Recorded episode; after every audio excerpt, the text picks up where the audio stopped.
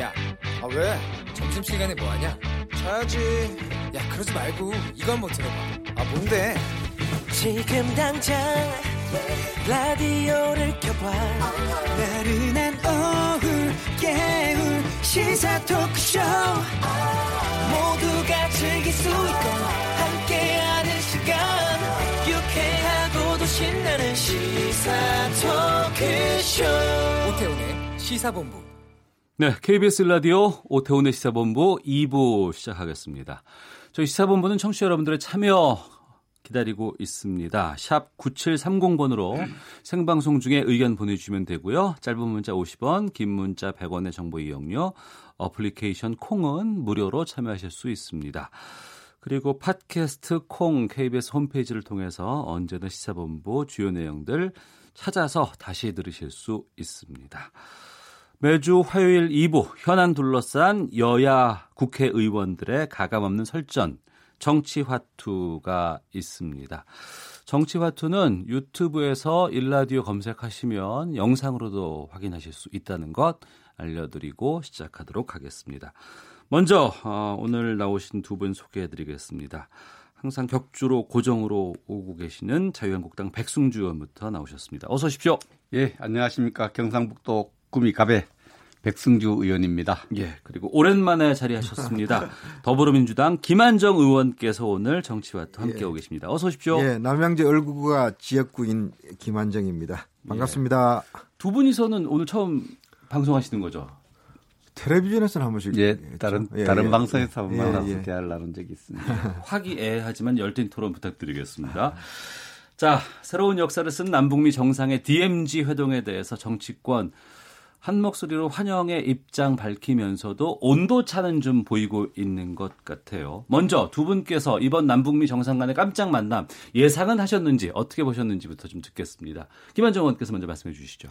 아, 예, 세계의 드라마였습니다. 깜짝 쇼라고 하지만 아, 전초가 있었죠. 작년에 아, 우리 김대 어, 문재인 대통령하고 김정은 국무위원장 사이에 어, 저 판문점 깜짝 어, 회동이 있었지 않습니까? 예. 2차 정상회담이 그랬고 그때 예, 판문점에서 3자 아, 정상회담 이야기가 오갔어요. 또 하노이 정상회담 어, 장소를 물색할 때 우리 정부는 사실 판문점 회동을 희망했었습니다. 네. 아마 그런 것이 트럼프 대통령한테 입력되어 있었다. 그러나 그날 그 시점 그런 방식으로 진행될지는 모르죠. 역사의 흐름은 그렇습니다. 어, 두고두고 역사책이 기록, 기록 될 것입니다. 그리고 새로운 돌파구가 열렸습니다. 희망도 생겼습니다. 네. 아, 북미 간의 대화가 새로 시작될 것입니다. 아, 남북 관계도 아, 새로 시작할 것입니다. 저는 아, 상당히 좋은 흐름으로 가고 있다 이렇게 보고 있습니다. 백승주 의원께서는요? 예, 그 뭐 상당히 좋은 흐름으로 가기를 바라는 이 바람이 잘 이루어지기를 바랍니다. 그 미국 트럼프와 북한 김정은이 만난 어 가장 본질적인 목표가 북한의 북- 북한이 갖고 있는 핵무기를 완전히 폐기하는 문제거든요. 이 목표에서 이탈하면 안 된다는 점을 먼저 말씀을 좀 드리고 싶고요. 예. 잘 되고 희망적인 얘기는 언론을 통해서 많은 분들이 얘기했기 때문에 좀 아쉬운 점 몇 가지를 좀 말씀을 드리겠습니다. 아쉬운 점. 예, 그 철저하게 미국 트럼프 대통령이 좀 치밀하게 준비한 또 기획된 어, 이벤트라는 느낌을 지울 수가 없어요. 어, 대한민국 또 대한민국 대통령의 역할이 조금 왜소하게 느껴졌습니다. 그 회담이 진행된 그 공간에 우리 태극기가 안 보였어요. 네. 성조기와 인공기가 벌러기는데 시- 우리 대한민국의 운명과 한반도 운명이 이, 논의되는 그 자리에 좀 트럼프가 좀 여러 가지로 기획을 하면서 우리 대통령 역할을 공간을 좀 줘서 같이 회담을 좀 했으면 안 좋겠냐 생각이 드는데 네. 그 부분은 참 두고두고 아쉽습니다. 어, 음. 두 사람이 대화를 하는데 우리 대통령 문 밖에서 기다리고 있어야 되는 4분간의 인사하고 기다려야 되는 그 모습은 참 민망할 정도로 좀 아쉬웠다. 에, 옛날에 정부가 수립되기 전에 카이로 얄타 회담에서 대한민국 운명이 논의되는 장소에 우리가 없었던 그런 역사의 비극이 네. 반복되지 않기를 바랍니다. 그 트럼프 대통령이 이- 이거 미국의 어떤 전문가들, 미국 언론의 분석입니다. 음, 북한 핵 문제 해결보다는 자신의 재선을 위한 국내 정치 이벤트로 활용한 부분이 많이 지적되고 있는 이런 부분도 그 연설 내용과 또 이런 부분 좀 음, 저희들로서는 좀 아픈 대목이다 이렇게 보고요. 좀 아쉬운 대목이죠.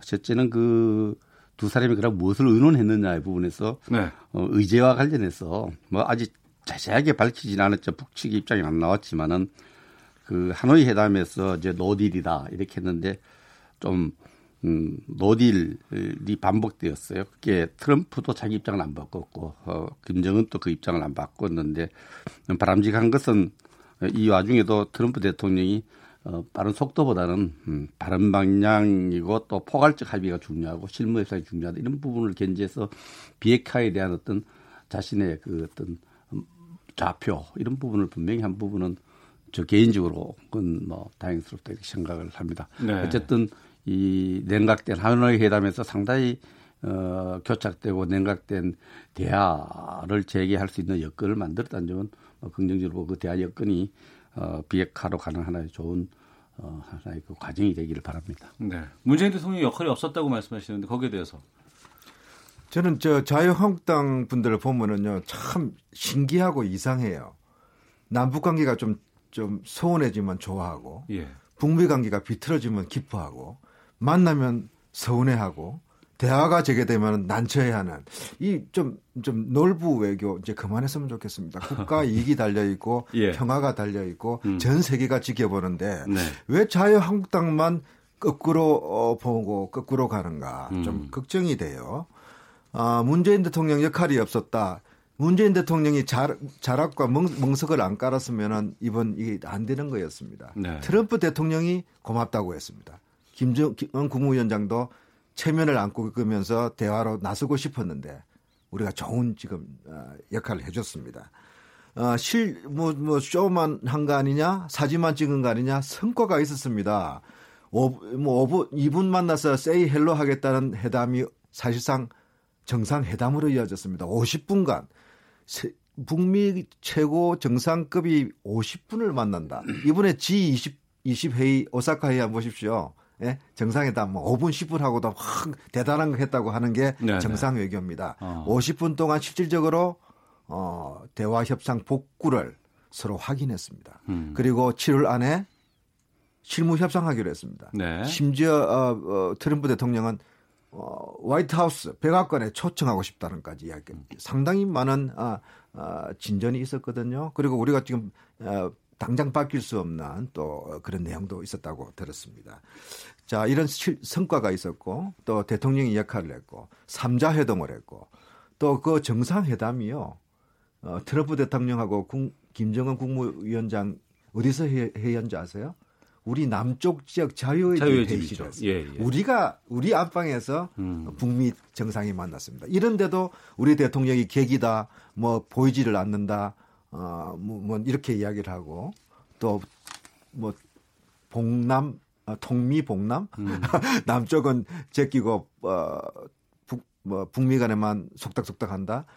이 자, 재작 작년에 우리 저 남북대화 시작하고요. 북미대화 주선할 주선할 때 한국 당이 뭐라고 했는지 압니까? Korea passing이라고 난리를 쳤습니다. 네. 예? 한국 뭐 제끼고 간다고. 아니 그렇다면 야당이라도 나서서 그러면 제대로 주선을 하든지 예? 대화를 붙이든지 흥정을 붙여야 될 사람들이 예. 어 흥정 붙일 생각은 안 하고 야 저 정부 여당만 깎아내리는데 혈안이 되는 이런 모습 이제 좀 어, 안 했으면 좋겠습니다. 예. 그저 그 당 안에서 저저 뭐야 서울대 정치연구소에서 지적도 했지 않습니까? 이렇게 극단적인 어, 어 뭐야 저 냉전적 그 발상 음. 그리고 남북 관계나 세계 흐름에 역행하는 이런. 어, 내용들이 어, 자유한국당의 큰 최대의 그 마이너스다라고 지적도 있었다고 들었는데 그것도 그당 저 의총에서 지적된 이야기 아닙니까? 좀 백승주 의원님, 그런데 예, 시간 이제 드리겠습니다.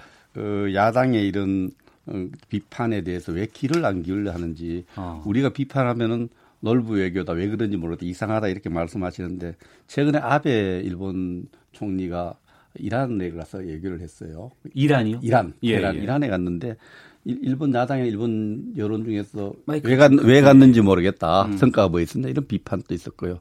트럼프가 이번에 회담에 대해서 우리 야당만 비판하는 것이 아니라 미국의 많은 전문가라든지 그 조야 지도자도 비판합니다. 네. 민주주의 사회에서 어떤 때- 어떤 대- 외교에 대해서 성과에 대해서 다양한 평가가 있는 거예요. 잘한 거는 잘한 걸 우리가 평가를 해주는 겁니다. 잘 되기를 바란다. 음. 그러나 이런 측면도 있어요. 분명히 우리 대한민국에서 저만 이야기하는 게 우리 오늘 주요 언론에서 많은 지적이 있었어요. 민망하다. 네. 대한민국 땅에서 이루어지는 한반도 운명을 결정짓는 이 회담에 음.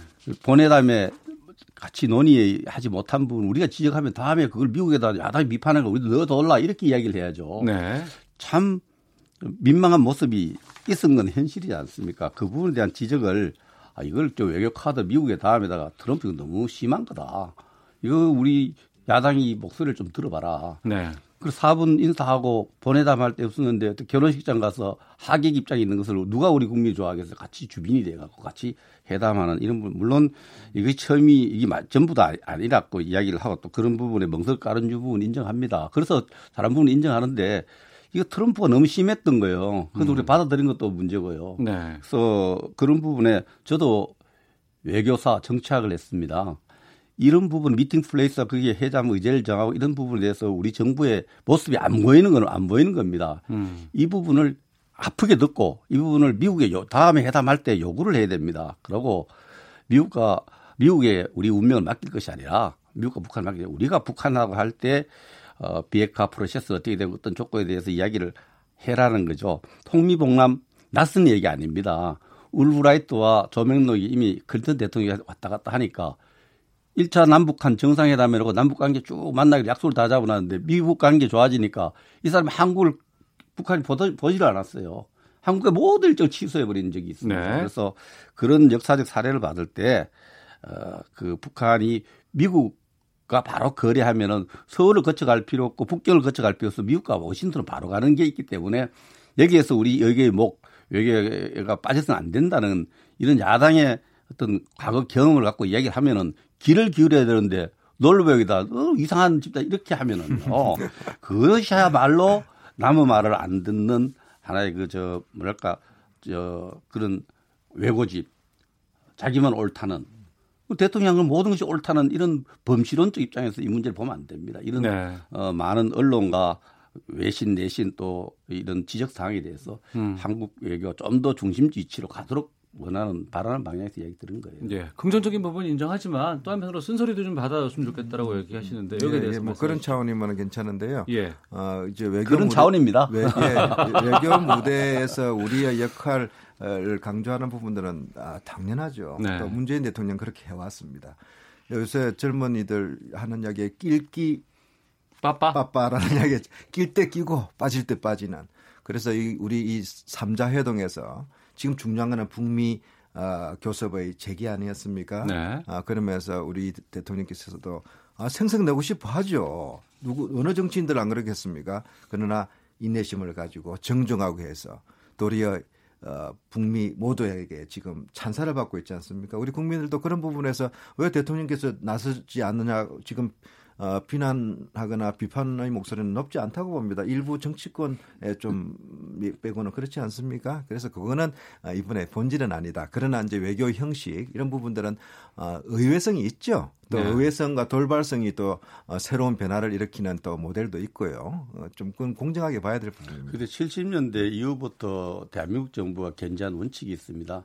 한반도 운명을 다루는 남북 관계 다루는 데 있어 북한과 미국 간만의 직접 대화를 북미 대화를 굉장히 경계해 왔어요. 경계해 왔다. 그래서, 그래서 70년대 말에 키신저, 키신저가 이 수용해서 3당국 회담을 열어놨고 북한과 미국이 한 번에 이렇게 세 차례 했는데 어, 우리가 빠진 가운데 미국과 북한 간의 회담 속에서 북한이 한반도 대표 선수가 돼서 미국과 함께 이 한반도 운명을 논의하는 것은 물론 우리 정부가 긴밀히 협조해야겠죠. 협조 그런 부분은 늘 경계하면서 이저저 그 해야 된다 이런 생각을 저는 갖고 있습니다. 그 부분인데요. 저, 잠깐만 참- 그거 하나 예, 좀 예. 제가 조금 저, 저 바로 잡아야 될 부분이 있습니다. 아까 조명록 올브라이트 일화를 말씀하셨는데 제가 2000년 남북 정상회담 아, 추진 때 김대중 대통령 부속실장으로서 관여했고 또 평양 수행을 했습니다. 네. 어, 남북 정상회담을 준비하면서 김대중 대통령이 내린 아, 지시 1호가요.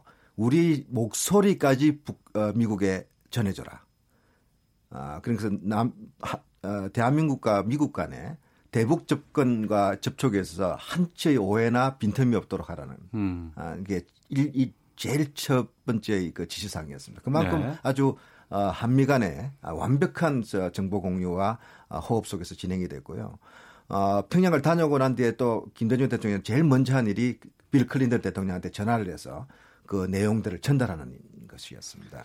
아, 통, 어, 통미봉남하는 것은 북한의 대외 선전용 전략이지 음. 또 그것 자체가 아, 또뭐 때때로 그럴 수도 있겠죠. 네. 어, 북한이 어, 외교적 기대대로 어, 또 스- 그런 저 제스처를 취할 때도 있지만 지금 상황이 통미봉남 또 그런 전략의 일환에서 우리가 놀아난다 이런 건 좀 과도한 어, 판단. 그- 이 김한정 의원님, 김한정 주- 의원님, 예. 이 부분은 제가 아이고, 김대중 의원, 김대중 대통령이 미국과 협력을 협조를 잘 안 했다는 이야기가 아니고 예. 미국과 통하니까 아. 북한이 우리하고 모든 남북 관계 일정을 취소했던 게 있습니다. 2000년도 2001년 사이에 그 네. 부분 지이기 때문에 북한이 이번에 깜짝 이벤트가 이미 3일 전부터 진행돼가 잘 준비되고 있어 판문점 만날 준비를 하고 있어서 북한이 무슨 국장 수준이 국장이 나와서 남조선 대통령은 제 집 일이나 잘해라 남의 일에 참견하지 말고 예. 이런 폭탄선을 해요.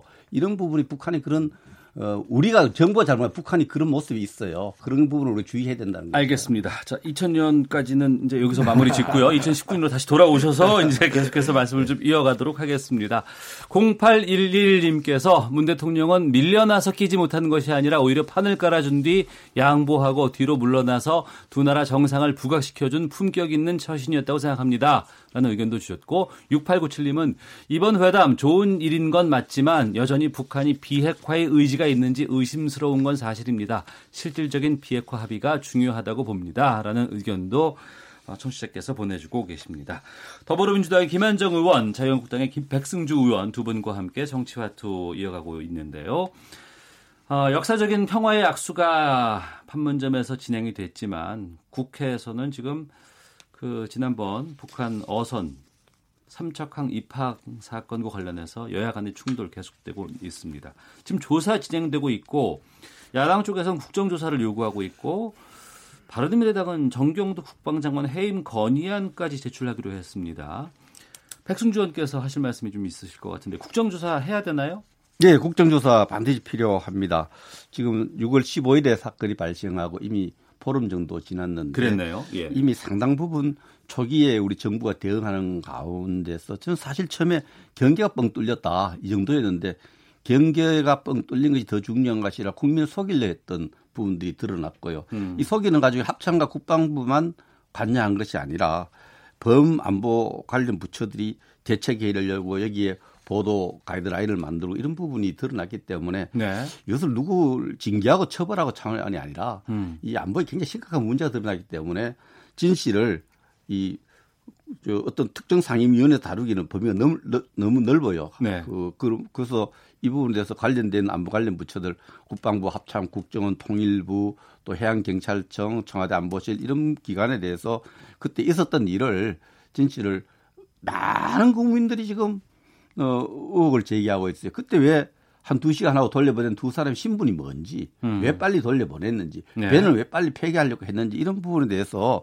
어, 국민의 궁금증이. 이 궁금증을 해소해야 될 권한과 의무가 국회에 있다. 그래서 어, 우리 바른 미래당하고 135명이 어, 국정조사 요구서를 제안서를 어제 제출을 했습니다. 아, 제출했습니까? 예. 예. 135명의 발의로. 예, 그렇습니다.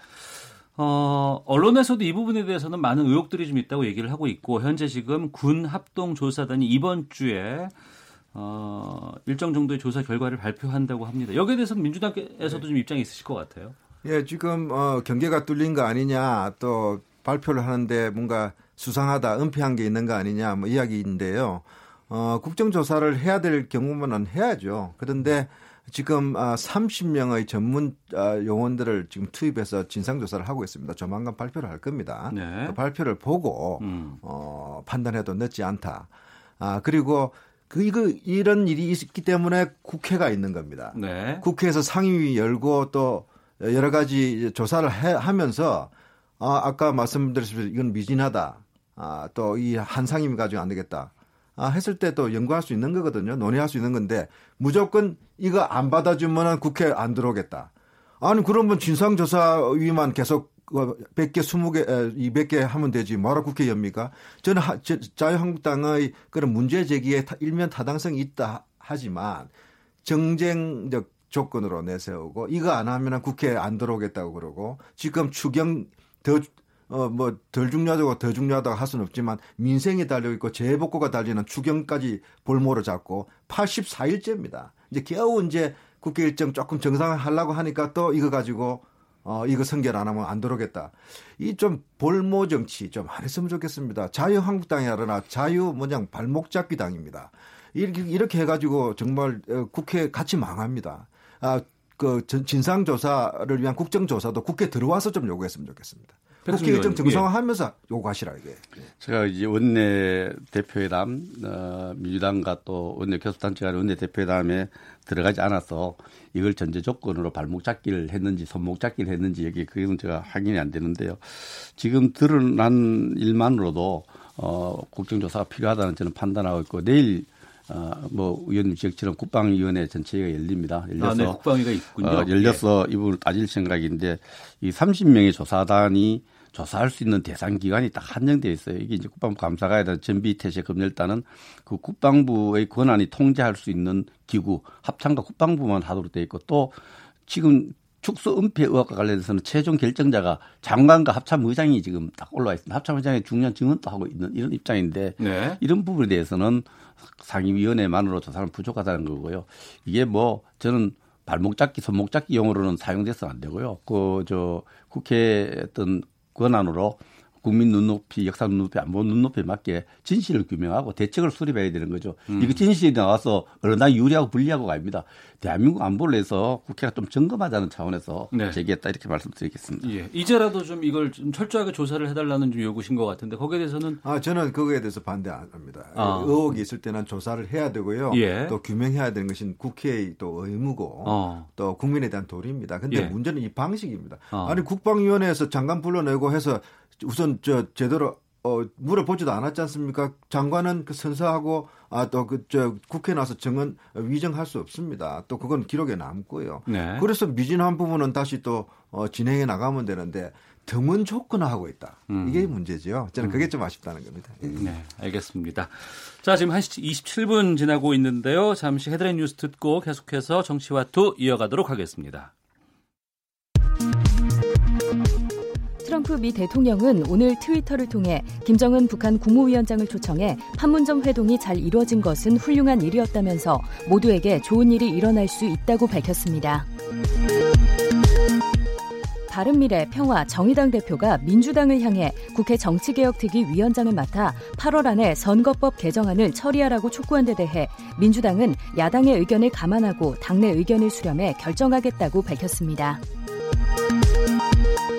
민주당 이인영 원내대표는 일본의 반도체 소재 수출 규제 조치에 대해 깊은 유감을 표한다고 밝혔습니다.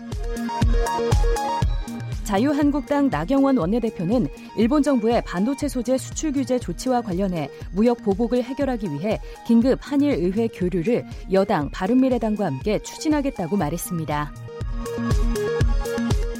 석유 수출국 기구 오펙이 국제유가 하락세를 우려해 시행해왔던 하루 120만 배럴 감산 조치를 내년 3월 말까지 연장하기로 합의했다고 블룸버그 통신 등이 보도했습니다. 지금까지 라디오 정보센터 조진주였습니다. 이어서 기상청의 송소진 씨입니다.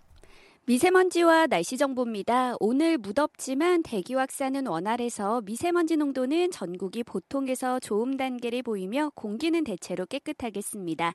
다만 낮 동안 강한 볕에 호흡기와 눈에 해로운 오존 농도가 나쁨으로 오르는 곳이 많겠고 자외선 지수도 매우 높아서 주의를 하셔야겠습니다. 한편 지금 대구와 경북 일부, 강원 영서 일부 지역에 폭염주의보가 발효 중입니다. 오늘 한낮 기온이 춘천 32도, 대구 31도, 서울 30도, 광주 29도 등으로 어제보다 조금 더 높겠고요. 주말까지 기온은 계속 오름세를 보이면서 폭염특보 지역은 더 확대될 전망입니다. 현재 서울의 기온은 28.3도입니다. 미세먼지와 날씨 정보였습니다. 이어서 이 시각 교통 상황을 KBS 교통정보센터 윤여은 씨가 전해드립니다. 네, 점심시간을 보내면서 도로는 한결 수월해졌습니다. 다만 고속도로 곳곳에 작업 구간이 자리 잡고 있으니까 주의해서 지나셔야겠습니다. 부산 외곽순환고속도로 창원 쪽 대간분기점 진출 램프에서 작업 중이라 1km 정체입니다. 종부내륙고속도로 창원 쪽도 작업 중인 충주 분기점 부근에서 2km가량 밀리고요. 연풍터널 부근 4km 구간에서도 작업 여파받고 있습니다. 반대 양평 쪽도 작업 때문에 충 청주 분기점 부근 3km 구간에서 막히고 있습니다. 이외에도 중앙고속도로 춘천 쪽 군위 부근 1km 구간에서 청주 영덕고속도로 청주 쪽은 화서 부근 2km 구간에서 작업 여파받고 있습니다. 서울 시내 간선도로 중에서는 내부순환도로 성산 쪽입니다.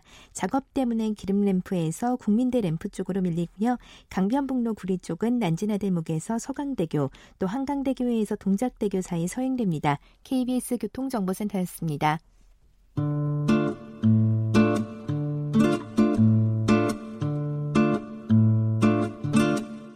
오태훈의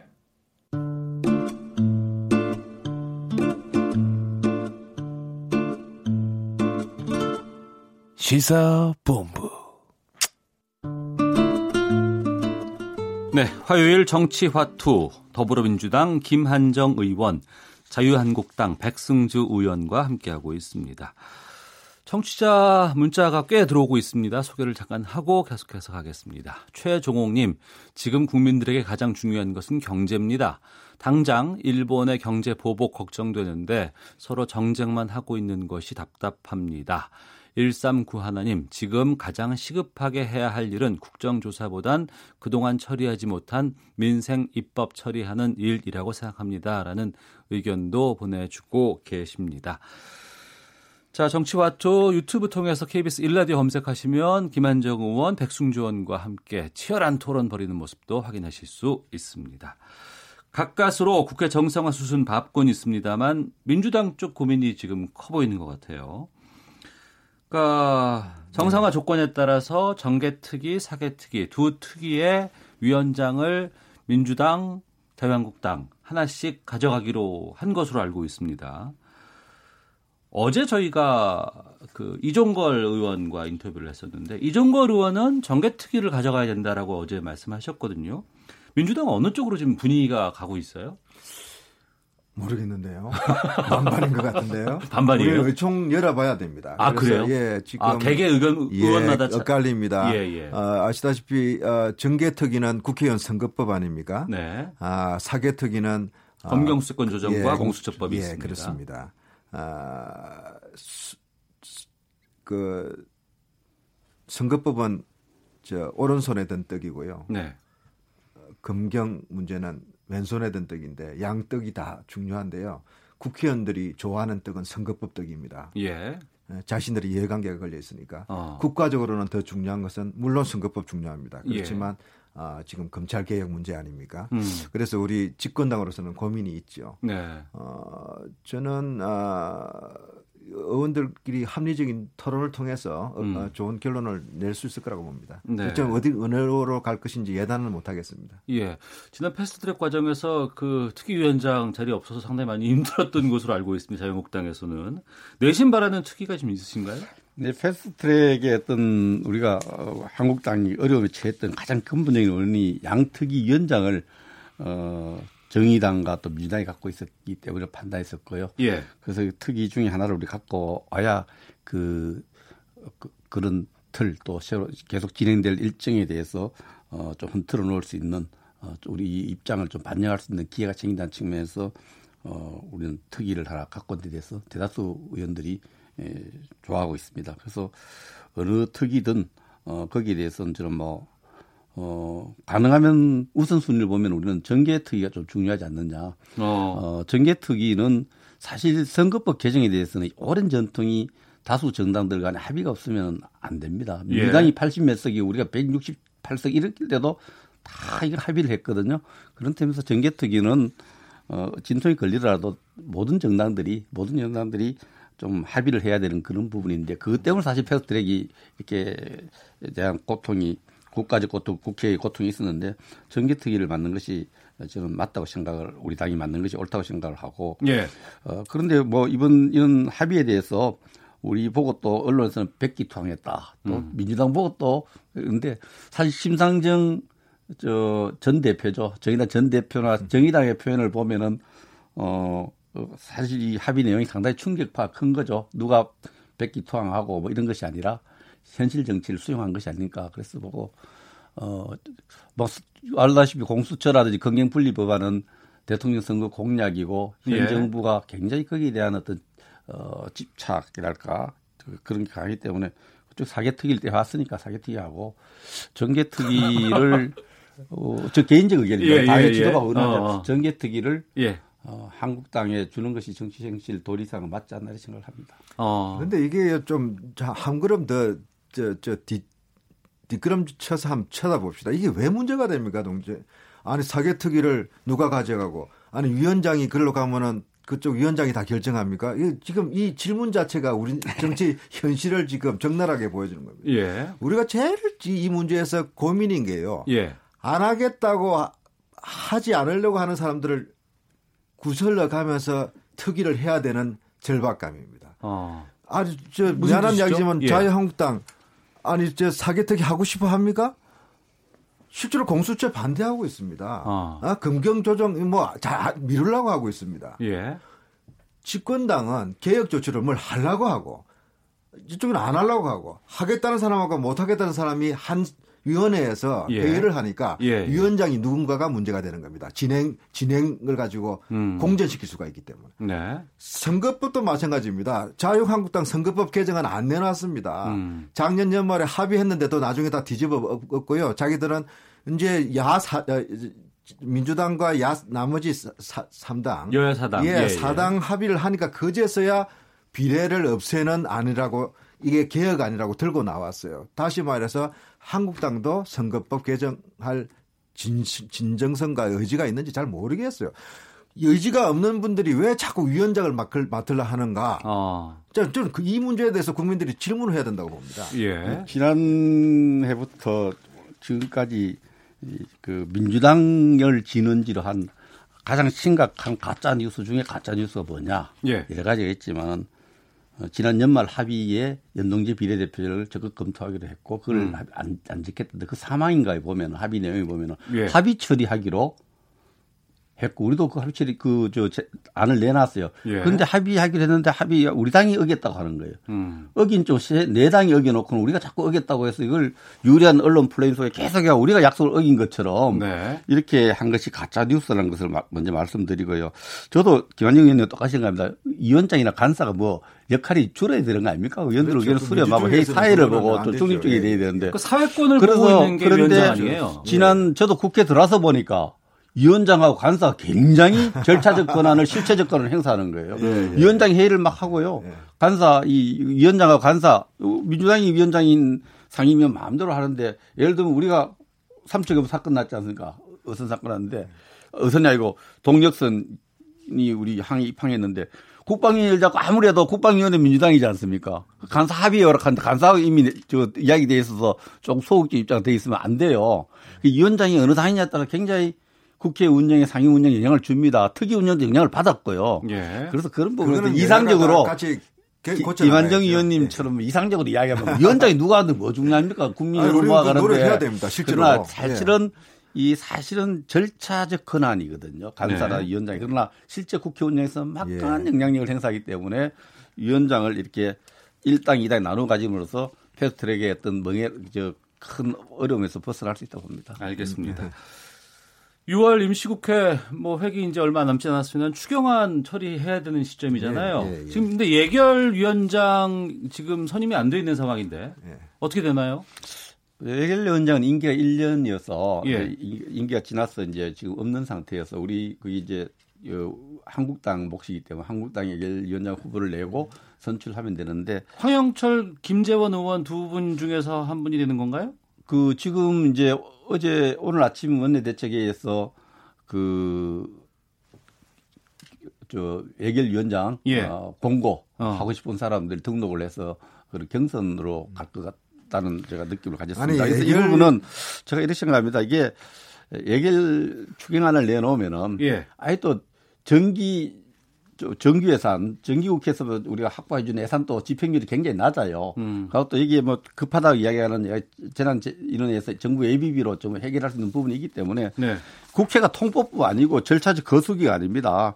추경안을 내놓으면은 어, 예결위원장이 이제 선출 조금 늦어지는 부분이 있는데 어, 이게 내놓으면 국회가 정상적으로 와서 이걸 꼼꼼하게 국민 눈높이에 맞게 이렇게 심의를 해 나가지 않나 이렇게 생각합니다. 아이고 6월 국회에서 쉽지 않을 것 같다고 저, 말씀하시는 것 같은데 의원님 그렇게 말씀하시면 참 답답하죠. 추경안 제출된 기가 80일 전입니다. 예? 예?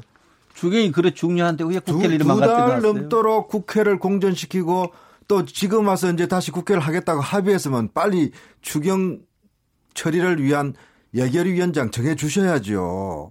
아니 지금 이 뭐 안 급하다고요? 그렇게 말씀하시면 안 됩니다. 포항 가서 그런 말씀하시면 돌맞습니다. 포항 지진 대책 지금 이거 다 돈 나가야 됩니다. 그분들 아직도 집에 못 들어가고 천막살이 하고 있습니다.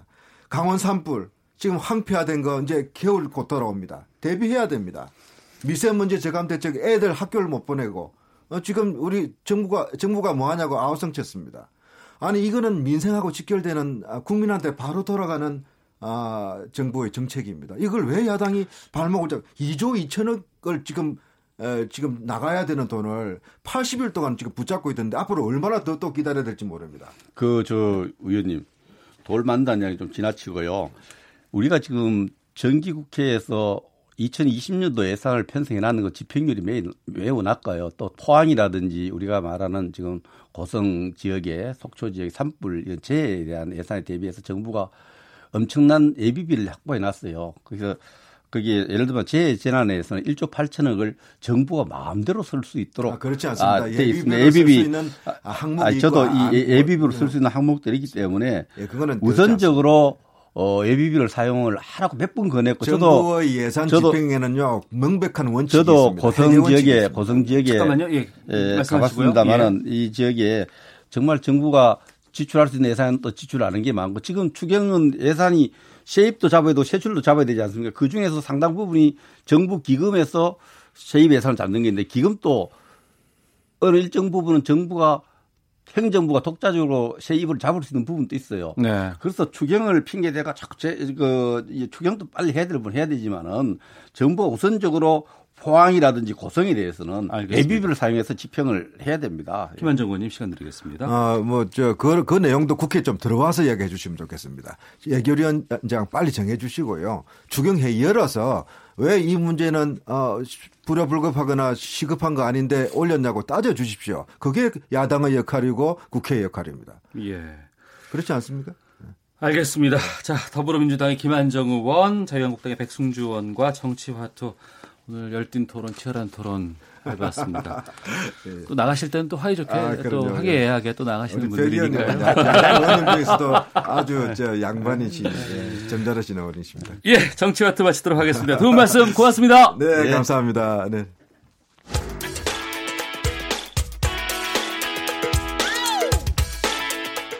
오태훈의 시사본부는 여러분의 소중한 의견을 기다립니다. 짧은 문자 50원, 긴 문자 100원의 정보 이용료가 되는 샵 9730, 우물정 9730번으로 문자 보내주십시오. KBS 라디오 앱 콩은 무료입니다. KBS 라디오 오태훈의 시사본부. 지금 여러분은 대한민국 라디오 유일의 점심 시사 프로그램을 듣고 계십니다. 네, 1시 43분 지나고 있습니다. 연예 문화 이슈를 더 폭넓게 알아보는 시간, 하재근의 문화살롱 시간입니다. 하재근 문화평론가 자리하셨습니다. 어서 오십시오. 예, 안녕하세요. 예. 먼저 지금 속보가 들어와서 예. 오전에 배우 박유천 씨에 대해서 선고가 내려졌습니다. 석방됐다고요? 예. 징역 10개월에 집행유예 2년. 네. 이렇게 돼서 그리고 추징금 140만 원. 140만 원? 예. 네. 그렇게 해서 지금 석방이 됐고요. 그 집행유예가 나왔다고 하니까 굉장히 많은 분들이 공분했던 사건이잖아요. 그래서 집행유예가 나왔다고 하니까 이게 또 무슨 특혜 아니냐. 음. 연예인들이 자꾸 특혜를 받는다. 네. 많은 분들이 그렇게 또 이제 분노하시는 분들이 있는데 이게 특별히 특혜라고 보기는 어렵고 어. 그러니까 단순 투약 초범이기 때문에 네. 원래 초범들은 집행유예가 종, 어, 자주 나옵니다. 어. 단순 투약자일 경우에는. 예. 근데 이제 박유천 씨는 처음에 완전히 부인했었잖아요. 그러다가 증거가 나와서야 뒤늦게 인정을 했기 때문에 그 막 기자회견도 하고 그래서 그걸 죄, 질이 안 했다고 기자회견도 했었죠, 맞아요. 예, 기자회견. 예, 예. 그리고 그것 때문에 죄질이 안 좋아서 어. 어쩌면 실형이 나올 수도 있다라고 했었지만, 네. 근데 이제 박유천 씨가 나중에 검찰 조사를 받는 가운데 검찰이 특정하지 못한 투약 혐의에 대해서도 본인이 먼저 얘기를 다 했거든요. 아. 그, 러니까 검찰 수사를 도와준 거죠. 예, 예. 그러니까 요 부분이 굉장히 크게 참작이 돼서 그 구속 수사에서는 본인이 적극적으로 네. 협조를 했군요. 네, 본인의 죄를 본인이 더 키운 거예요. 음. 그 검찰이 물어보지도 않았는데 본인이 먼저 얘기를 해가지고 그래서 요런 이렇게 이제 충실하게 그 이 진술을 하면 자백을 하면 이것을 반성했다라고 보는 거거든요. 그래서 아마 재판부가 이런 부분을 이제 참작을 해서 집행유예 판결을 내린 것으로 보입니다. 구치소 나올 때 이제 기자들 기다리고 있잖아요. 네. 뭐 소감 밝혔나요? 네, 소감을 이야기를 했는데 진심으로 죄송하다. 어. 앞으로 많이 봉사하고 정직하게 살겠다. 네. 이런 이야기를 했고 그다음에 팬들한테 전할 이야기는 없느냐라고 음. 하니까 막 눈물을 흘리면서 팬들한테 정말 미안하고 죄송하다라고 네. 이제 그 계속해서 죄송하다는 이야기를 했고 그 항소할 거냐라고 물어보니까 거기에 대해서는 말을 아꼈다고 하는데 예. 아마 이 부분은 변호사와 상의해서 결정을 하게 될 것으로 보입니다. 아, 알겠습니다. 아, 오전에 있었던 속보기 때문에 잠깐 다뤄봤고요. 오늘 오전에 또 배우 전미선 씨의 발인이 있었다고 합니다. 어, 갑작스럽게 이게 소식이 좀 전해져서 좀 놀라기도 했었는데 잘 마무리됐나요? 네, 발인 잘 마무리됐고요. 이제 그 소속사에서 취재진들의 취재를 막아서 그러니까 소속사가 그렇게 취재를 막은 이유는 유족들의 뜻이 지금 너무 상심과 슬픔이 커서 막 취재진 들어오고 그런 취재를 받을 상황이 아니기 때문에 이제 구체적으로 취재가 된 것은 없는데 어쨌든 잘 마무리됐다고 이야기가 나오고 있습니다. 네. 그 영화 개봉을 앞두고 지금 이런 일이 있어서 많이 좀 예. 놀라기도 했어요. 이달에 지금 한국 영화 최대 기대작 중에 하나인 송강호 씨 나오는 네. 송강호 씨가 세종대왕으로 나오는 예, 예. 그 작품 개봉 앞두고 얼마 전에 한 6일쯤 전에 제작 발표회를 했거든요. 예, 예. 네, 그, 그때 밝은 모습으로 막 손하트 그리면서 그런 모습을 보였고 지금 그 개봉 직전에 여러 가지 행사 그 홍보 행사를 소화를 하잖아요. 그렇죠. 예, 예. 스케줄 다 잡혀 있는데 그리고 또 본인 연극도 음. 원래 지난 주말에 연극 공연 당일날 이 그 전날 밤에 이제 일이 생긴 거거든요. 그래서 그 주변 배우들도 다 눈치를 못 챘다고 하고 스케줄 소화할 생각만 하고 있었는데 이런 일이 벌어져서 전 주변 분들도 깜짝 놀랐죠. 영화 함께 찍었던 배우라든가 관계자들 많이 놀랐을 것 같아요. 네, 많이 놀랐고 일단 이번에 개봉할 영화 함께 찍은 송강호 씨. 예. 송강호 씨가 과거 전미선 씨하고 살인의 추억. 또아 그때 부부 역이었어요. 예. 맞아요. 예, 그때도 예. 전미선 씨하고 부부 역할이었고 예, 예. 요번에 세종대왕화로 나오는 역할에서도 전미선 씨가 왕후 역할로 아. 부부 역할로 나오는 거거든요. 예, 예. 그 송강호 씨가 가장 먼저 이제 빈소를 찾아서 어 현실감이 느껴지지 않는다. 뭐 음. 현실 같지가 않다. 그렇게 황망한 심경을 밝혔습니다. 네. 아주 일찍부터 이 연예계에 데뷔한 것으로 알고 있는데 전미선 씨가 어떤 배우였는지를 좀 소개해 주세요. 전미선 씨가 1989년에 토지로 데뷔를 KBS 했거든요. 토지? 네, KBS 토지. 예, 예. 그때 토지로 데뷔를 한 이후에 뭐 여러 작품, 야인 시대, 황진이 뭐 여러 작품에 등장을 했는데 최근에 이제 그 이 그러니까 완전히 그 청춘기를 벗어나서 시청자들한테 새롭게 각인이 된 계기는 그 제빵왕 김탁구 김탁구 엄마로 예, 나왔죠. 예, 탁구 어머니로 예, 예. 등장을 해서 그때 완전히 이제 시청자들한테 각인이 됐고 그 이후에 해를 품은 달, 네, 네. 구름이 그린 달빛 어. 이런 화제작들에 연이어 이제 출연을 했었고 예. 영화에도 뭐 8월의 크리스마스, 음. 살인의 추억, 마더, 숨바꼭질 다 화제작들이거든요.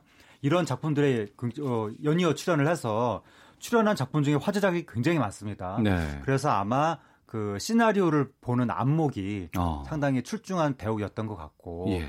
배우로서 항상 절차탕마하면서 끊임없이 노력하는 그런 성실한 배우였다고 하는데 그리고 지금 여름에 영화 개봉 예정돼 있고 드라마도 캐스팅이 돼 있고 그 사이에 연극도 지금 공연을 하려고 했던 것으로 봐서는 정말 성실하게 연기에 임하는 어, 그런 배우였던 것 같은데 어, 왜 이런 일이 발생했는지 음. 많은 분들이 정말 놀랐고 좀 봉준호 감독하고 작품 두 번 같이 한 거거든요. 살인의 추억도 했었고 네, 살인의 추억하고 마더하고 아. 그래서 이제 봉준호 감독도 이번에 빈소를 찾았고 예. 굉장히 오랫동안 정유서 씨가 이 연, 연기 쪽에서 활동을 했기 때문에 수많은 동료 배우들이 빈소를 찾아서 애도했습니다. 아.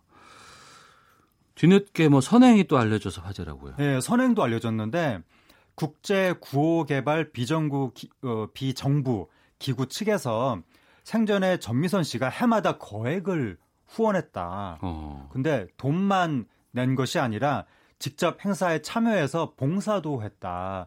예를 들어서 물품 같은 거에 바자회 같은 거 할 때 기부를 하면 기부하고 끝나는 게 아니라 본인이 뭐 한여름 땡볕을 맞아가면서 하루 종일 직접 그것을 판매할 정도로 어. 그렇게 해마다 기부도 하고 봉사도 하고 그러면서 나눔이 삶의 이유라고 그렇게 항상 이야기를 했었는데 그런 모습을 우리는 기억하고 있다라고 예. 하면서 지금 그 비정부 기구 측에서 어, 애도의 뜻을 표했습니다. 그러니까 의문이 되는 부분이 바로 그런 부분이거든요. 네. 상당히 적극적인 삶을 살았고 네. 그리고 다양한 활동도 하고 있고 네, 앞으로 앞두고 있는 시점에서 네. 왜 이런 일이 나왔을까라는 고민이 좀 있어요. 그래서 좀 안타까운 것이 이제 지금 작품 활동을 많이 했다는 거잖아요. 예. 영화 개봉 예정, 드라마 캐스팅돼 있고 연극도 그, 하고 그 사이에 있고. 연극까지 하고 이- 연극 같은 거 한번 하려면 준비 기간 굉장히 길거든요. 최소 몇 개월은 연습을 해야 되는데 다금 활동 기간이 겹쳤을 수도 있는 거고 그 사이 사이에 봉사 활동까지 했으면 거기다 뭐 가정부라가 뭐 어떻게 드러나거나 이런 것도 아니고. 예, 그러니까 이제 그 사이 사이에 봉사 활동까지 했으면 굉장히 바쁘게 살았을 것으로 추정이 되는데 그러면 결국 자기 자신을 위한 시간은 좀 못 냈던 것이 아닌가. 아. 그러니까 좀 그 소속사가 이야기하기를 우울증 치료를 받았다고 하는데 예. 이렇게 너무 이렇게 열심히 살지 않고 음. 그냥 자기 자신을 위해서 휴양도 다니고 음. 뭐 그랬으면 어땠을까 뭐 이건 제가 제 3자이기 때문에 뭐 네, 이렇게 네. 뭐, 이, 또뭐 선뜻 말을 할 수는 없지만 좀 그런 안타까운 생각이 들고 그러니까 음. 일에 너무 열심히 일을 하, 하- 하다 보면 어느 순간 본인이 어, 자신이 조금 상태가 안 좋아진 걸 뒤늦게 알게 되는 경우가 있거든요. 네. 그래서 좀 휴가도 가야 되고 좀 자기 배려도 필요한 것인데 좀 그런 부분이 부족하지 않았나 하는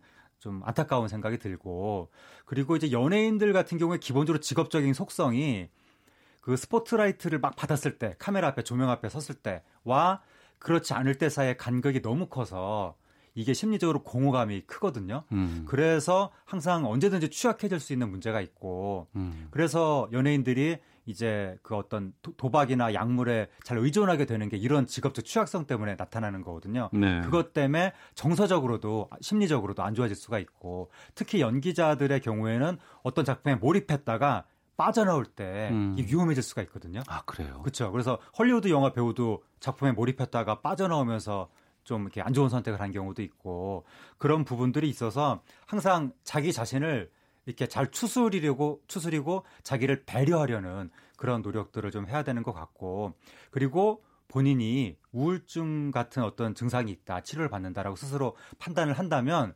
가능한 한 혼자 있는 스케줄은 음. 안 잡아야 될 것 같습니다. 그러니까 낮에는 멀쩡한 것 같은데 밤에 어떤 신경이 될지 내가 모르기 때문에 네. 아예 지방에 가서 나 혼자 잠을 자는 이런 식의 스케줄은 원천적으로 안 잡는 게 안전할 것 같습니다. 네. 하재근의 문화살롱 함께하고 계시는데요. 앞서서도 잠깐 뭐 연예인들의 여러 그런 불안한 감정이라든가 이런 거 말씀하셨는데 상습 도박 물의를 빚은 그룹 SES 출신 슈가 건물을 가압류당했다고요? 예, 슈 씨가 지금 P 씨라는 분한테 4억 원을 빌려줬다면서 이분이 3억 5천만 원을 돌려줘라라고 하는 대여금 청구 소송을 지금 그 이 받았는데 그 소송을 제기한 측에서 슈 씨의 건물을 지난 4월에 가압류했다라는 게 뒤늦게 알려졌습니다. 어. 근데 또 이게 슈는 변제할 수 없다고 주장하고 있다는데 어떤 예. 게 있어요? 그 P 씨가 돈을 빌려줄 때 네. 도박하라고 빌려준 거다. 도박은 불법이니까. 아 도박 자금을 빌린 것이다. 예. 그래서 이제 원인 무효다. 예. 그리고 그 PC가 1800%의 이자를 요구했기 때문에 네. 이런 돈은 갚을 수 없다. 음. 그렇게 지금 이야기한다고 알려졌는데 근데 PC 측에서는 아니 그 돈을 빌려준 것이 미국에서 합법적으로 운영되는 카지노였고 1800%는 요구한 적이 없다. 그런 식의 차용증도 없다. 그러니까 나는 정당하게 돈을 돌려받아야 한다라고 지금 입장이 부딪히고 있는 상황입니다. 이와 관련해서 형사처벌 한번 받았었잖아요. 작년에 뭐 P 씨, O 씨 이런 분들한테 이제 도박 자금 관련해서 이제 고소를 당했었죠. 음. 그래가지고 결국 재판을 했는데 7억 9천만 원 규모의 해외 상습 도박 이게 인정이 돼서 어, 결국 집행유예 처분을 받고 그때 슈 씨가 도박을 호기심에 시작했는데 나 스스로 끊을 수가 없었다. 예. 나 내가 점점 이렇게 추악하게 변해가는 모습이 나 스스로 싫었었는데 이번에 이런 재판을 받고 유죄 판결을 받아서 이 일을 계기로 내가 이 늪에서 음. 벗어날 수 있게 됐다. 네. 그러니까 정말 감사하고 앞으로는 아이들한테 부끄럽지 않게 살겠다. 음. 그렇게 이야기를 했었는데 네. 한 1년 정도 만에 또 이제 소송에 휘말리게 된 것 같습니다. 어. 한 소식만 더 보겠습니다. 가수 박효신 씨는 또 4억 원대 사기 혐의로 고소당했다고요? 예, 한 사업가가 박효신 씨가 2014년에 어, 자신이 연예 기획사를 차리면 우리랑 계약을 하겠다라고 네. 해서 4억 원 정도를 지원을 했는데 어. 2016년에 박효신 씨가 기존 계획 그, 이 소속사하고 계약이 끝났는데 우리 회사랑 계약을 안 했다. 아, 지원은 받았는데도 네, 4억 원 정도의 지원을 받고 예. 라고 하면서 소송을 제기했습니다. 어. 이거 어떻게 되나요, 이거는? 근데 이제 박효신 씨 측에서는 예. 거짓 주장이다. 어. 근데 지금 박효신 씨가 그 데뷔 20주년 기념 콘서트를 진행하고 있거든요. 예, 예. 2주에 걸쳐서 굉장히 크게. 어. 그래서 지금 콘서트에 집중하고 콘서트가 끝난 이후에 아주 강력하게 법적으로 대응하겠다. 그렇게 부딪히고 있는 상황입니다. 박효신 씨 상당히 팬도 많고 네. 또 노래 잘하는 가수로 유명한데 네. 과거에 이런 한번 구설에 한번 휘말려서 네. 상당히 오랫동안 상처받지 않았었나요? 소송을 세 차례 이런 유사한 소송을 다 패소한 경험도 있고 2006년에 전속계약 관련 소송으로 계약금 반환했고 2008년에도 소송을 당해서 한 30억 원 이상을 채무액을 변제했다고 알려졌고 30억이요? 예, 예. 그리고 또 한 번 2009년경에도 소송이, 어, 소송이 있었는데 그때는 승소했고 예. 그래서 이런저런 소송이 있어서 많은 분들이 이번에도 박효진 씨가 잘못한 거 아니냐라고 좀 단정을 짓고 있는데 네티즌들이 어. 그럴 순 없고 네. 과거 소송에 대해서도 박효신 씨 측에서는 억울하다고 주장하는 부분이 있고 예. 또 설사 과거에 어떤 일이 있었던 간에 이번 일하고 그 일간에 필연적인 연관성은 없는 것이기 때문에 음. 이번 일에 대해서는 별도로 생각을 해야 되는데 지금 소송을 제기한 측에서 2006년에 우리랑 계약을 안 했다라고 주장을 하는 거거든요. 예. 근데 왜 2019년에 소송을 어, 제기할까? 한참 전이네요. 예, 뭐 그런 부분도 있고 어. 그다음에 박효신 씨가 과거 전속계약 관련해서 이런저런 소송을 겪은 적이 있다면 사업하는 측에서 계약서를 쓰고 지원을 할 것 같은데 음. 왜 구두로 말만 하고 아. 덥석 4억 원을 지원했을까? 예. 이런 부분들이 있어서 결국에 이제 박효신 씨 콘서트가 끝난 다음에 음. 좀 상황을 지켜봐야 될 것 같습니다. 예, 좀 양쪽의 입장들을 좀 차분하게 좀 지켜볼 필요가 있지 않나 싶은데요. 알겠습니다. 문화살롱 하재근 문화평론가와 함께했습니다. 고맙습니다. 감사합니다. 오태훈의 시사본부 마치겠습니다. 내일 뵙겠습니다. 안녕히 계십시오.